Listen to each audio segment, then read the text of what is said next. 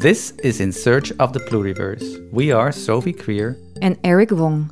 Join us on our quest for a world in which many worlds fit. We were invited by Het Nieuwe Instituut to be the first curators of their traveling academy.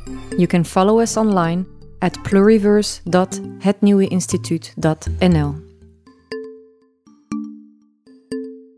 So welcome, Tom Morton, at this rainy morning on Erraid, looking out of the window. What do we see? I was just thinking this earlier. So we see a big grey sky, we see a soft day, we see the sea lapping up against the shore, and we see rocks and seaweed and grass and railings, and it is a thing of perception of what you see in a landscape. And you can look out there and you could say there's nothing there, but in a way there's everything there, because you have nature and you have humanity living among it and struggling to find that balance. And you have, you know, the geology of rocks that are 414 million years old, and you have humans that have lived in this landscape for maybe 11,500 years. So we're relatively recent visitors. And even the soil, you know, that soil has only accumulated for 12,000 years or so since the last ice age, which scoured the rocks clean and created that undulating wave-like landscape. But the rocks themselves at one time, you know, they flowed, they were granite, molten, and flowed like the sea. And it's interesting, this part of Scotland, because you are on this, you know, they say the fringe of Europe and the unravelling of things, but that this place is part of that. The one thing that's been continuous here is that dialogue between land and sea. And, you know, humans came from the sea and live on the land, and people here, the sea is an integral part of human culture and the identity of place. So what we see here is everything. And even then, that lapping in and out of the tide, that's a reminder, isn't it, of our place in the cosmos. Every day it comes in and it goes out, and that ties us to the moon and to the other. If we talk about the sea, we tend to look at it as a sort of an anonymous mass of water. Mm. That's complicated to cross, or that stays in between the continents. Yes. But you could also look at it as a great way to communicate, or a great way to pass, or a great way to travel. Yeah. So in the terms of land, this might be a fringe, mm-hmm. But in the sense of a coast where the ocean meets the land, in the past it was quite a bustling area here. So I appreciate, we had this conversation yesterday, that the perceptions may be different coming from the Netherlands to Scotland in these relationships of land and water. And I think, it's this thing of dualism, of seeing that it's land or it's sea. And actually, the interesting thing is that that confluence, that coming together and what happens there. Because, you know, at the meeting of worlds, you get more physical diversity, you get more ecological diversity, and it then stimulates a more cultural diversity and the permanence of change processes, being both permanent and continually changing as a kind of a dynamic. Would there be a word for that? That sort of where the sea meets the land, and that energy that comes from that meeting, the two. Is that coastal, or?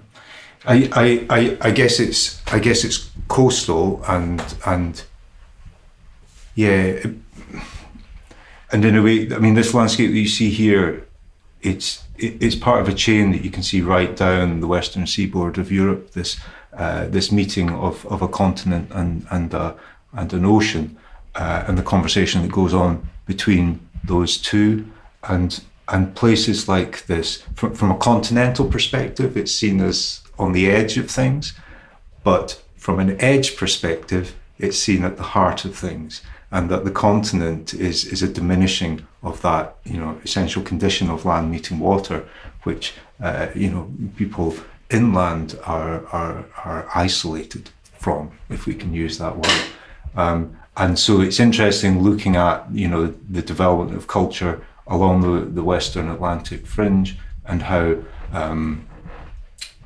there's really a chain of connection right all the way from Galicia through Brittany up through Cornwall, Wales to Scotland and Orkney and beyond, really, both in terms of the population during the Mesolithic and the move up, and then the development of farming and settlement culture, and indeed the spread of Christianity, because these places were most of them were never conquered by the Romans, and that system of sort of patriarchal control, if you can say that, didn't establish here, and that that relationship between the land and the sea was a relationship of connection between people. You've got a much more abundant resources here. You've got fresh water coming from the land, and you have sea. The sea as an endless possibility of resources and connection.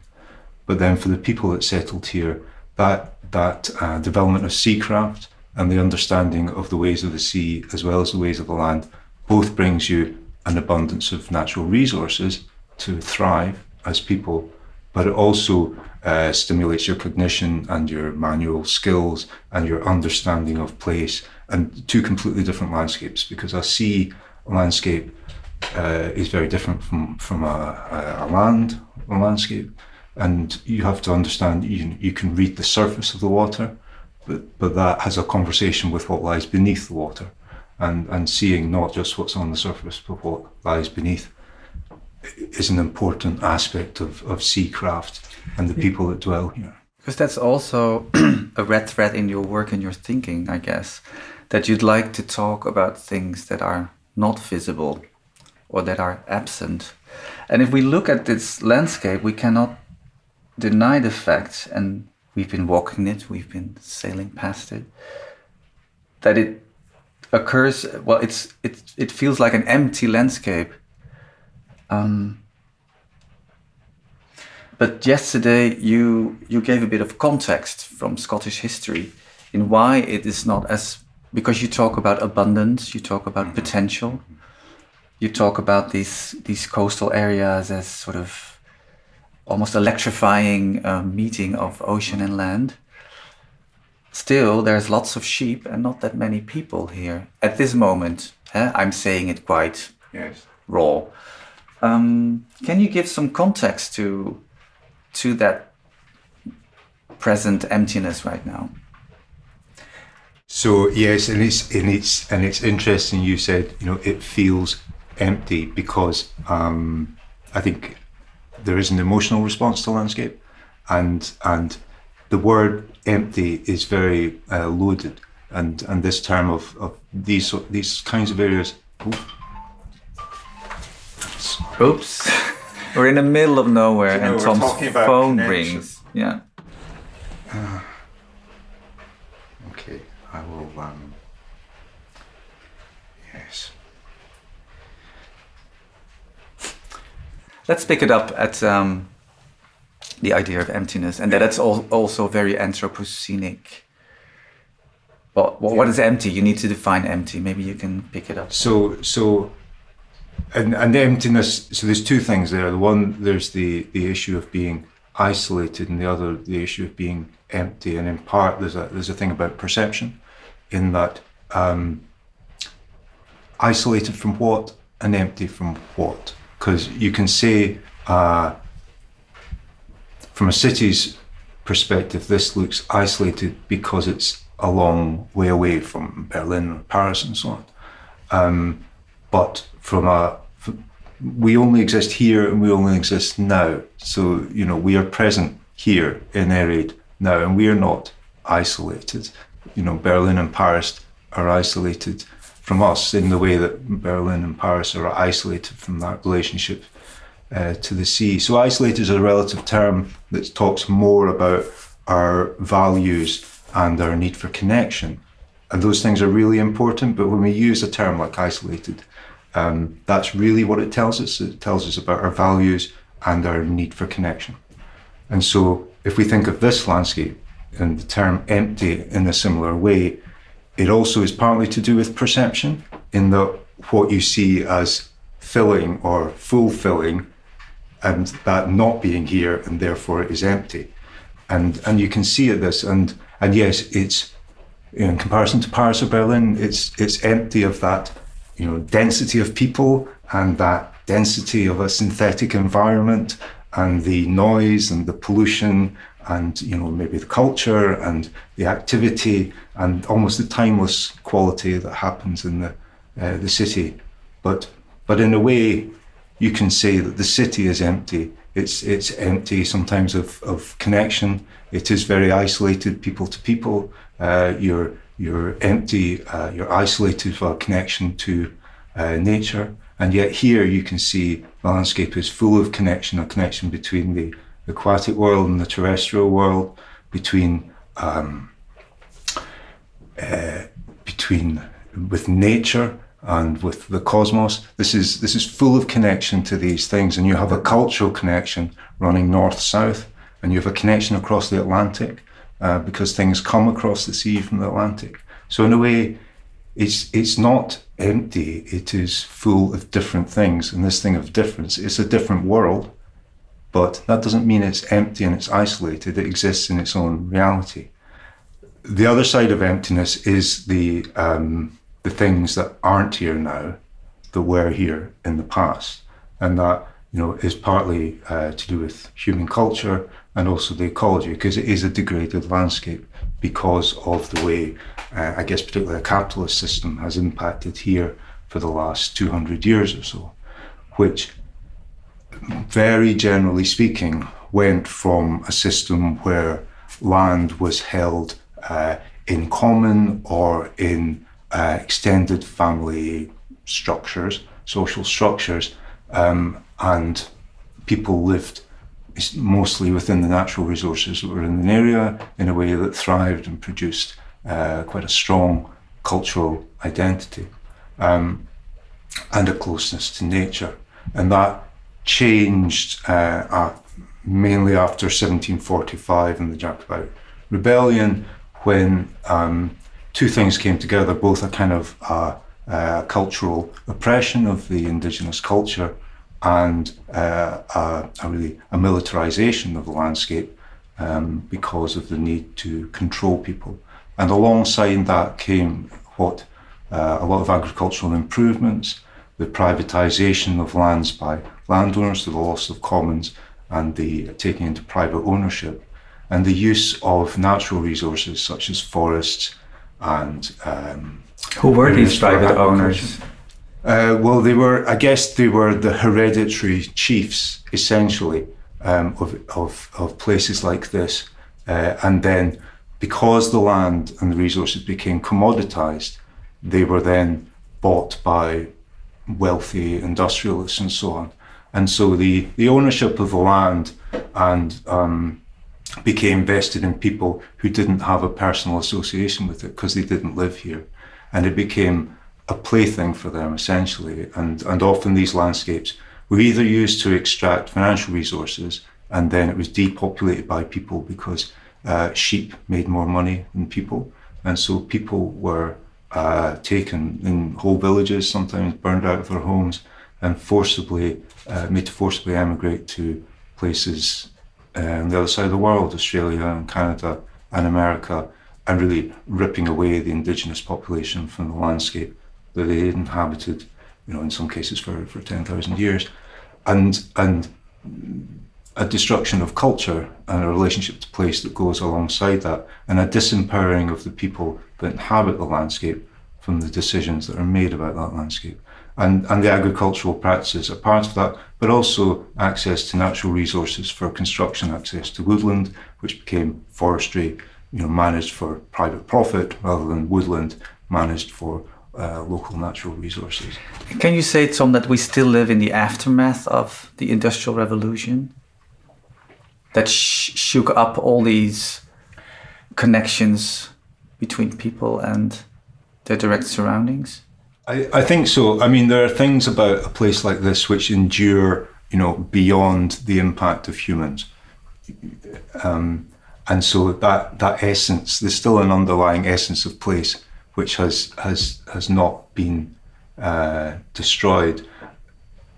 And in a way, the Industrial Revolution didn't necessarily impact here so much directly, but it was more agricultural improvements and the privatisation of property. Yeah, a capitalist approach to, you know, extractive resources, and humans being one of those resources. So a lot of men would be conscripted into the military, and this thing of militarisation is, you know, you can see these forts that are dotted around, but also the men that were taken away to fight in the army and the empire, and that whole process of, you know, colonising the world and extracting resources. These things are all interconnected. Another example or connection in this system is that currently there are a lot of deer on the Isle of Mull, and they are a threat for some of the nature reserves here.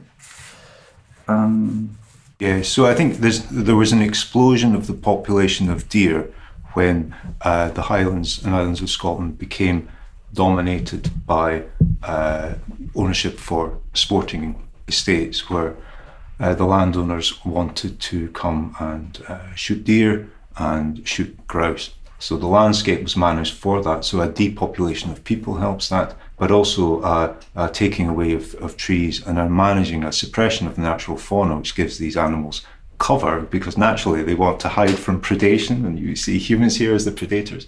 And so the predators designed the landscape ideal for predation. And what that means is that there's now a superabundance of deer, which then graze on the trees which are trying to regenerate and stop the natural ecology of an area recovering. But the irony is that deer are a woodland species. Deer are designed to live in woodland so that they can hide from predators. So it's just that the man has created the situation of imbalance, and we now need a process by which we can restore that balance in the favour of trees, but really in the favour of deer as well, so that the quality of their existence is more how it was meant to be. They weren't meant to live in open moorland, you know, visible to everybody in the way that we are. And yet that becomes the image of the Highlands of the Scotlands through the romantic way it was portrayed in the 19th century of these vast open landscapes and very distant views and mountainsides. That's not its natural state of being. Its natural state of being is actually largely a wooded landscape and a populated landscape. And where we are today is a long way from that, but there are processes in train that will lead to a recovery of that sort of balance. But what is then the reference to go back to, or to what's then should we go back to a rich wooden, so, like a forested Mull, or should we cherish this sort of cultivated, man-made or man-influenced landscape as well? So we can't go back. We only exist in the present, don't we? In terms of how we can take action, we can only take action in the present. But I guess what I've learned through my recent work is that time is quite an important factor here, and in terms of, you know, Escobar and the pluriverse, you can almost think of the past and the future as worlds in themselves, in that sense that the past is a place which has its own identity but has a relationship to the present and the future. And the more we can allow the past to be the past and to understand that in all its dimensions, the more useful it will be in developing an understanding of our current situation and in helping inform our design of future worlds. And I think often our ability to act more effectively today is impaired by a very poor perception of what the past actually was, both in terms of the depth of time and the reality, the holistic reality of what the past represents, and what we can learn from that and how it relates to our current situation. But also, I think the sort of corollary of that is we often think of the future. We often think of the future in a way too much, in that we populate it with anxiety and in a way a feeling of lack of control. Well, it's the perfect projection screen for all our fears and desires. And it kind of inhabits us with fear, and fear is a very poor basis for making design decisions. And so, in a way, you know, I've tried to reach a deeper understanding of the past and its relationship to the present in order to inform my design decisions about how I want to influence the future world. And your question was, should we be going back? You can't go back, but what you can understand from studying the past is, what are the fundamentals? What are the... Because it's like the past isn't one thing. It's kind of, it's a multidimensional thing in itself, and the past is a constant process of change as well. There are things which endure, but nothing stays the same. And this thing of endurance and resilience as compared to the constant flow of change, that's the balance that we're always trying to seek, isn't it? Our 2 feet are standing on different things, and the constant change and the you know, the things that are resilient and unchanging. Well, let's continue that talk about time and how time is part of your practice also, and how it influences what you do through your work. So I will introduce you yes. as an architect, as a maker to our audience, because we didn't do that yet. Well, I'll see if I recognize myself. Okay, well, let's go for it.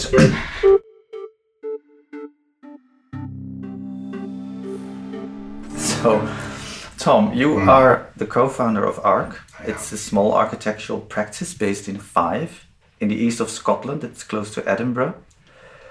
Its nature-based work transcends the classic architectural practice because it includes diverse creative and learning activities such as repairing mud walls, communicating material physics, and building festivals. And with these actions, ARC helps to cultivate practice-based knowledge and skills.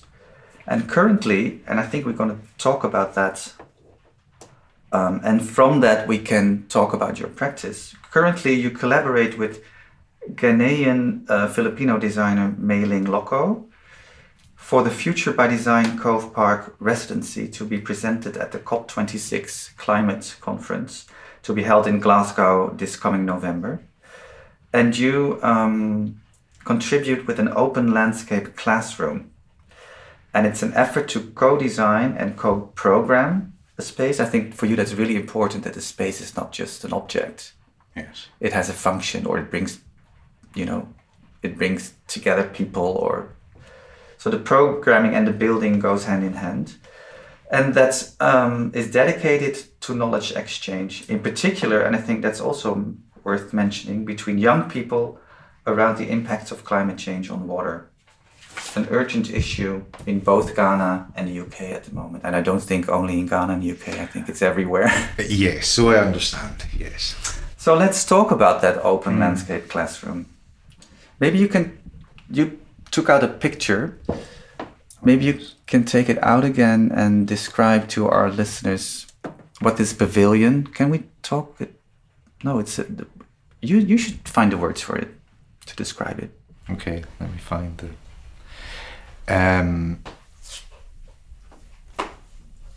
So these, it was a fantastic brief in a way to look at space for learning in the context of the future of design and the climate crisis and water.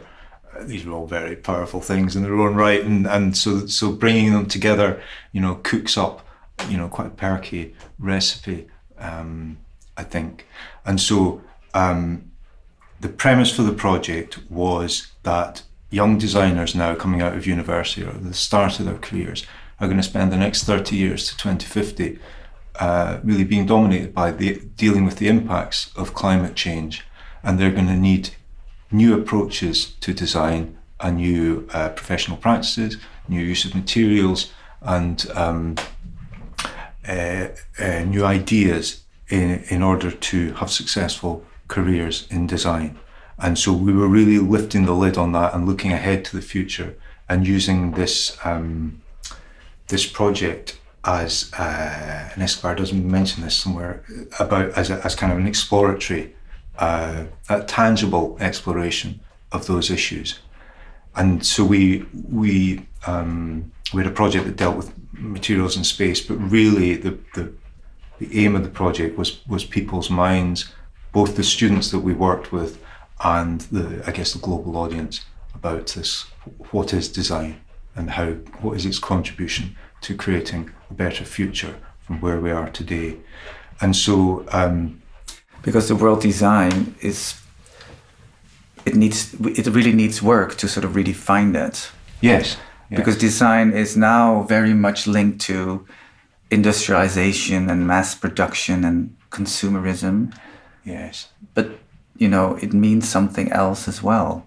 I think that's right. I mean, why do you become an architect? It's not to become rich and famous and have an easy life. It's because you have a strong feeling of the human urge for creativity, and you think the world can be a better place. And if that is the ethic and the intent behind design, then we simply need to become better designers in order to design a better future. And so the question is, we need to recognize that at the moment, a lot of design is rubbish, and it is part of the problem, a large part of the problem, and it's embedded in other things like patriarchy and capitalism, which are also fundamental parts of the problem. And so being creative and being concerned about future worlds, designers should be well placed to take a leadership role and to co-create better futures. And that is really the fundamental view I have of why this project is interesting and important, and how influencing young designers who, you know, have come through a very formal educational process, which is very embedded in current processes, and are working often for companies whose purposes aren't necessarily aligned to a thriving future for all beings, that we need to bring in new ideas and look at those things, because construction is a very conservative industry. It's not innovative, and there's a lot of inertia in that system that is hard to change. You can look. You can look at, you know, transportation, where there is a sort of systemic process to move to decarbonize that, and at some sort of a timescale towards that, and a technological approach. And you can look at energy, and you can see a strategic process to decarbonize that. The third biggest sector for emissions is construction, and you do not have a systemic process within construction to decarbonize, and that is because of the culture within construction, which impedes, I would say, a more progressive approach to change. And there's all sorts of reasons for that, but the fact that it's not changing is going to be a real problem, and as it will become more and more apparent as a problem. I mean, at the moment, where we are, 40% of CO2 emissions come from the built environment, and 40% of waste comes from construction. Only 8% of construction people involved in construction are female, and so there's that sort of gender imbalance is a kind of an indicator of a patriarchal approach, and all of these things are worked together to make construction actually a large part of the current problem. And then who do you look for within the construction to lead the change? Well, let's talk about that by looking again at the construction that you designed together with Mae-ling. What is it made of? So it's starting... Maybe you should describe it, because we didn't do that yet. Okay, so starting from the ground up. So we have a site on in Argyll, which is on the west coast of Scotland, and it's kind of... it's an arts residency, and there we found a site where there were 4 concrete strip foundations from a previous building, and we decided to use those because concrete is 8% of global CO2 emissions, and it's really, we need to stop using concrete and try and find ways of identifying and using those resources in a way to create better designs. So we took the constraint of these existing concrete foundations and tried to see how we could use that as a resource and use our imagination to create as different a building as possible from that. So we've created a curvilinear grid shell structure made out of timber. And I think if we can look at concrete and steel as... Can you say that again? A curvilinear grid shell, which is really like an egg, I suppose, half sitting on the ground. It's a structure of bended... A construction of bent wood, yeah. Yes, which work together to form a lattice. So individually they're very thin and very weak, but when they're joined together, and particularly when they're set in a curve, they can achieve great strength. So what is the scale of this egg or this dome? So it is it's about 12 meters long by 8 meters wide by 4 meters high in the middle. And it partly has a timber roof covering, and it has partly a timber deck in the middle where will sit furniture made out of mycelium, so also another bio-constructed material. And it was really looking to build as much as possible. Fungi. It's fungi, yeah.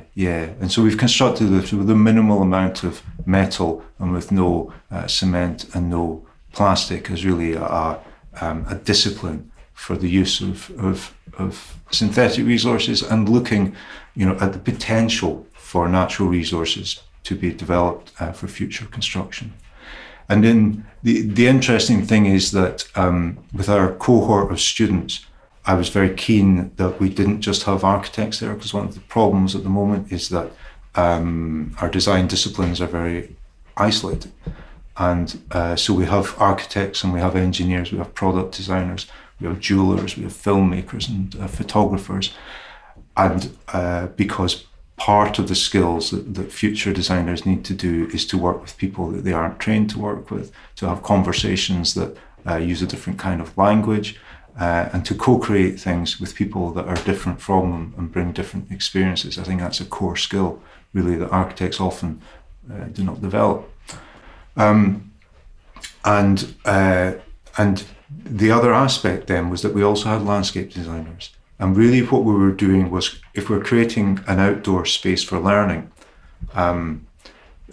that means that the design of the space was also a design of a landscape as well as a design of an architectural structure. And that really, when you look at these things, you can't really divorce a landscape from a structure. Or you shouldn't, because the two, you're really creating one environment, and this design of space and time and place is kind of the core of what architecture should be about, whether it's landscape architecture or building architecture. And so the structure we've created in a way that the natural ecology of the area is this Scottish rainforest, which we saw yesterday. There are fragments of it remaining. This is a woodland of oak and hazel and birch that has an abundance of bryophytes and ferns, and it's a very rare ecological habitat that we have, but it's largely been removed by farming practices. And so we have a landscape there that is really a post-farming landscape. Landscape is no longer financially or environmentally sustainable. And so then this thing so we know what the past was, but what do we want to go back to that for the future? And of course the rainforest takes 1,000 years to develop. And the question then is, what is a 21st century rainforest, and what does that mean in terms of humans in place? So what we've done with the grid shell is create a sheltering condition where those plants can develop and thrive. And within the landscape there were pockets around the burns and the rivers and places deer couldn't get to, where we were able to transplant ferns and other mosses and other plants to sit with it between the concrete and under the grid shell. And in a way, the grid shell is kind of providing forest-like conditions for those plants to develop, in that it's providing shade and shelter for the plants, and which can then spread out into the landscape. And in providing those conditions for nature to thrive, we've also created conditions for humans to thrive. And so you can almost see that structure we've created as a woodland clearing. You can go into the woods and see how the branches shelter you, and they give you some shelter, but they still allow light in.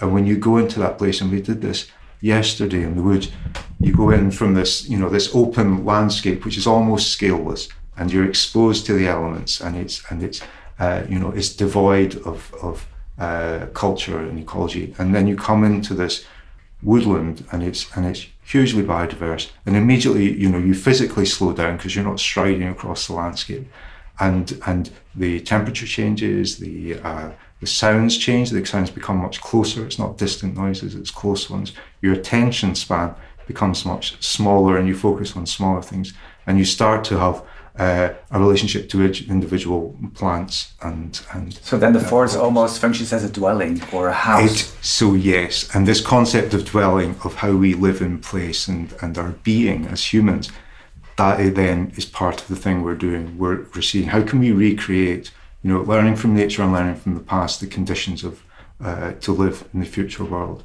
And the architectural form then, in a way, echoes the dwellings of the Scotland's only indigenous ethnic minority, the Scottish traveller people, who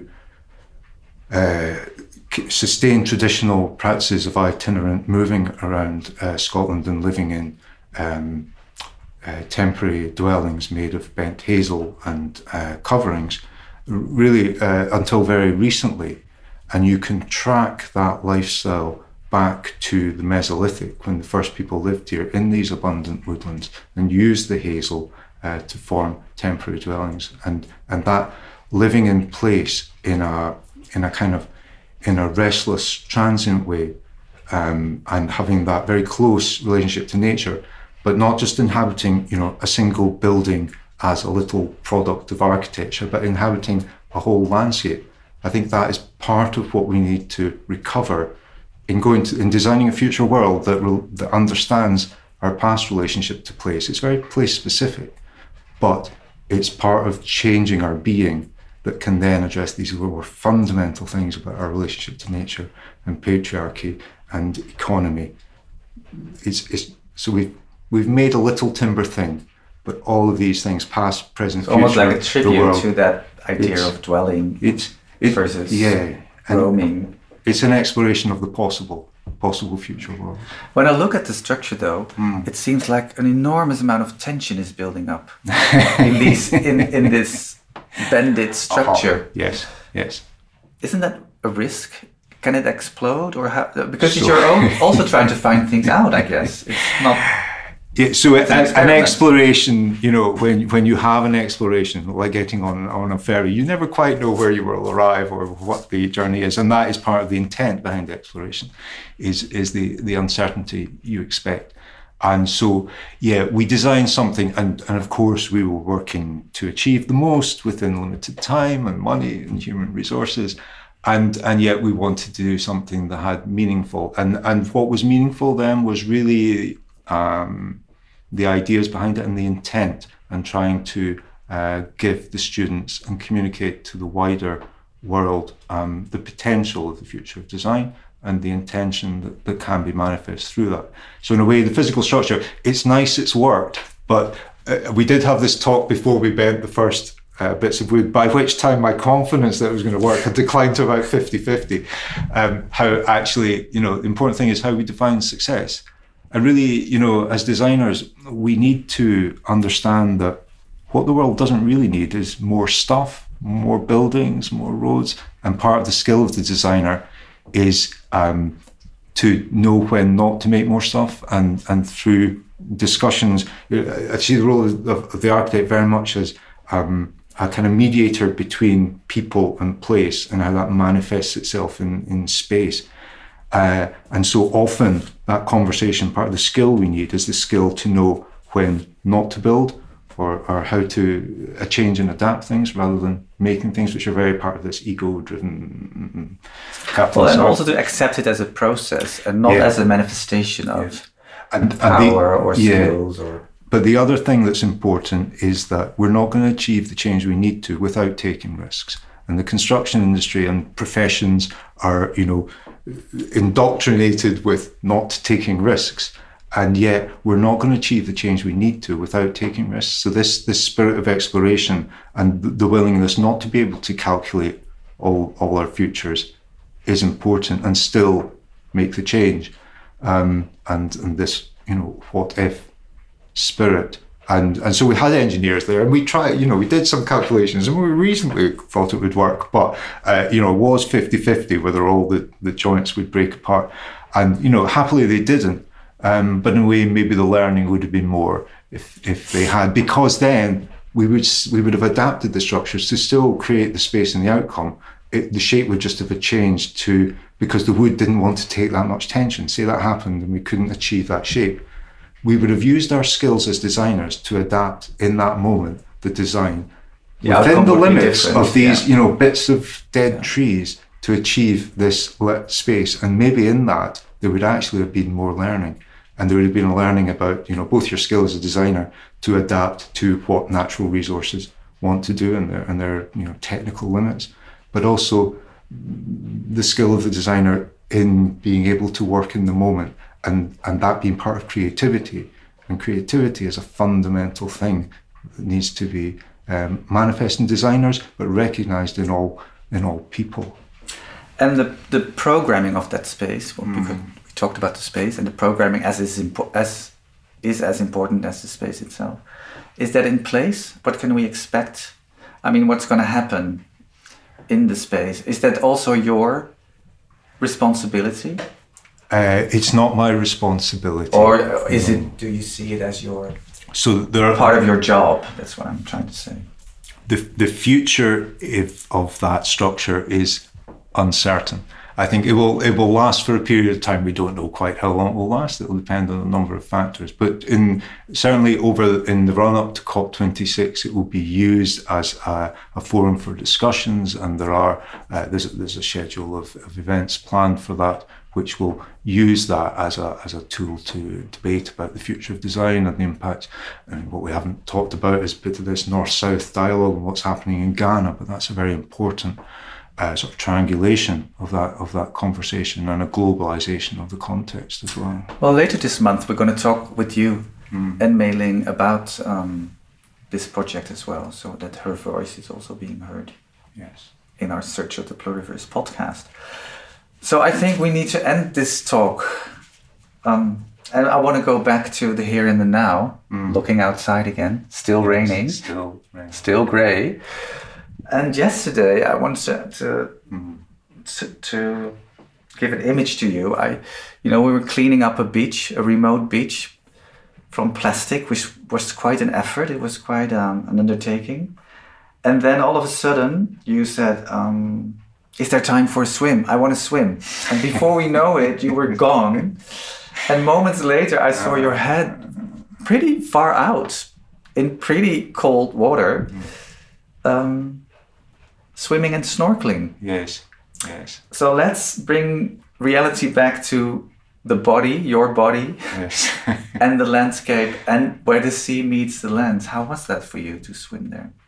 It was fantastic. It was a beautiful spot, both, you know, above the water surface and below it, and I think that's what a snorkel helps you to engage in. I don't know. I've always been drawn to the sea, and I have to resist going in.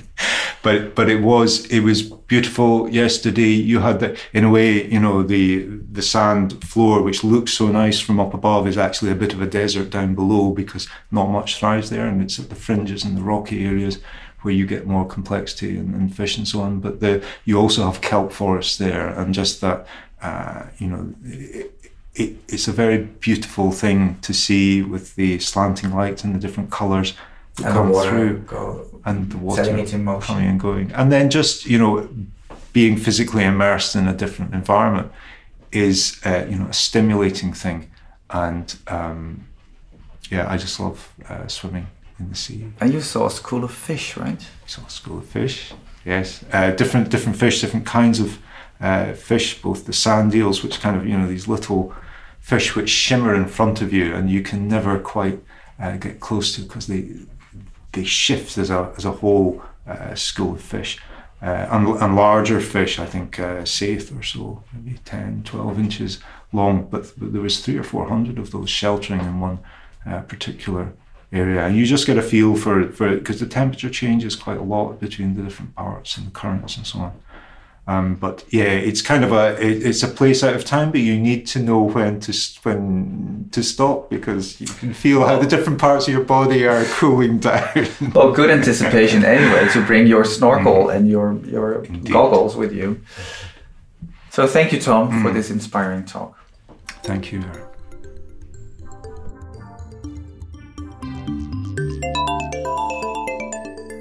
In Search of the Pluriverse is part of the Travelling Academy, an initiative of Het Nieuwe Instituut in close partnership with the Consulate General in Istanbul and embassies in Germany, Morocco, Spain and the UK. The Travelling Academy brings together makers from these regions and the Netherlands to learn how formal and informal ways of knowing can support each other in tackling ecological, socio-political and spatial issues.